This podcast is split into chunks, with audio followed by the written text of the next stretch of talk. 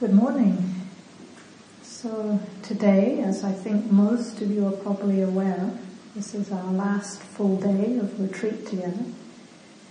And it's possible that some of you might be noticing a range of different reactions to the fact that this retreat is almost over. And it's very common at this point in the retreat to be thinking about going home. Anybody noticed that? Yes.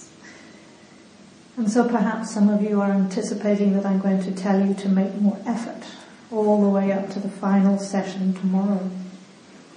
But I've been framing this whole retreat in terms of balanced effort, what I've been calling relaxed diligence. And this is another way of framing right or wise effort. And what makes that effort right or wise is that it's in tune with the circumstances. So the amount and type of effort that we're making now is different from what was required on day one. And in the classical teachings on the Noble Eightfold Path, the Buddha defined right effort in terms of four aspects. So the first effort is to prevent unskillful states, i.e. the hindrances, from arising in the first place. And two, because they still will, if they do arise, to help those unskillful states to release. The third effort is to set up the conditions for skillful states to come up instead.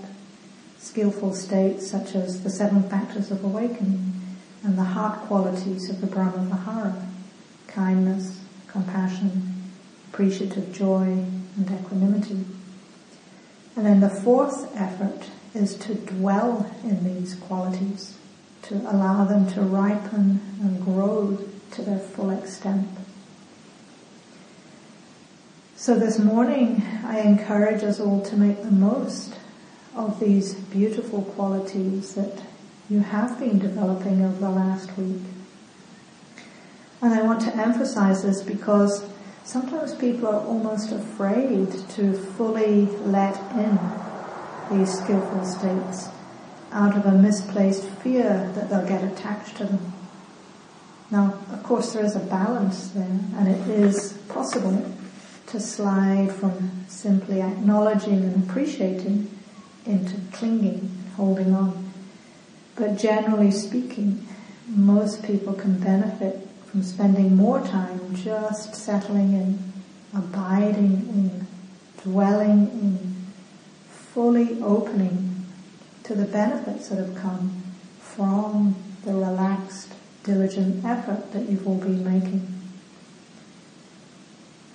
So in some ways, what we're trying to do now is imprint these skillful states on our psyches to let our whole being take in what it feels like when the heart and mind are at ease, are open, are spacious, and are oriented to kindness and compassion.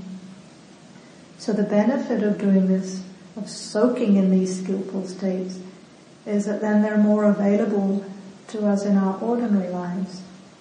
And even when inevitably at times we do lose them, it's easier to find our way back because of that familiarity. Now in the Buddha's understanding, all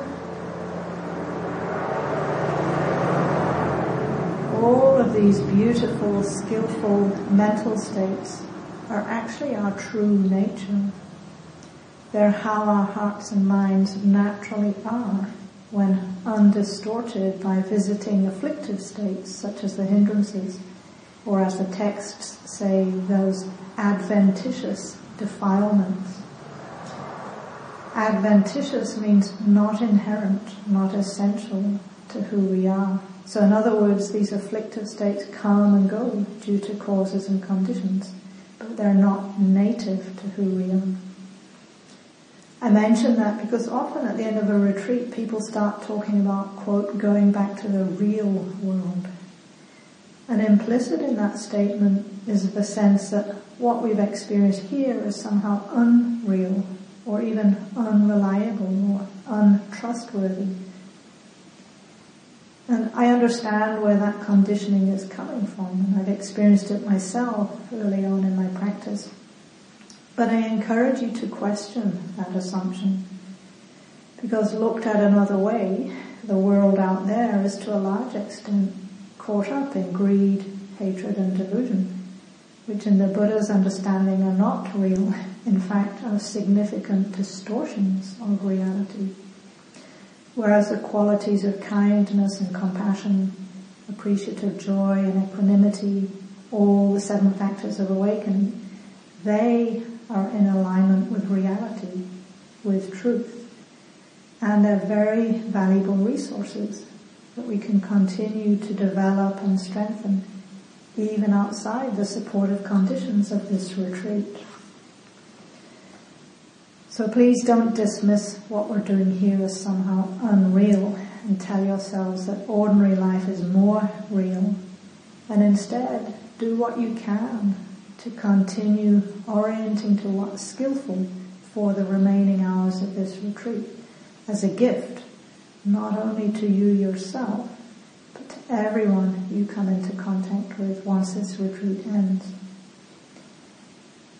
So it's a gift, and now we can come back to the gratitude aspect of mudita, which I just briefly touched into last night. And this morning I'd like to continue exploring mudita just a little more in this next meditation. And I'll begin by reorienting us to the quality of appreciation, beginning by appreciating our outer circumstances in terms of this retreat, and then appreciating the skillful inner qualities that are being strengthened here. So that's what I'd like to do now.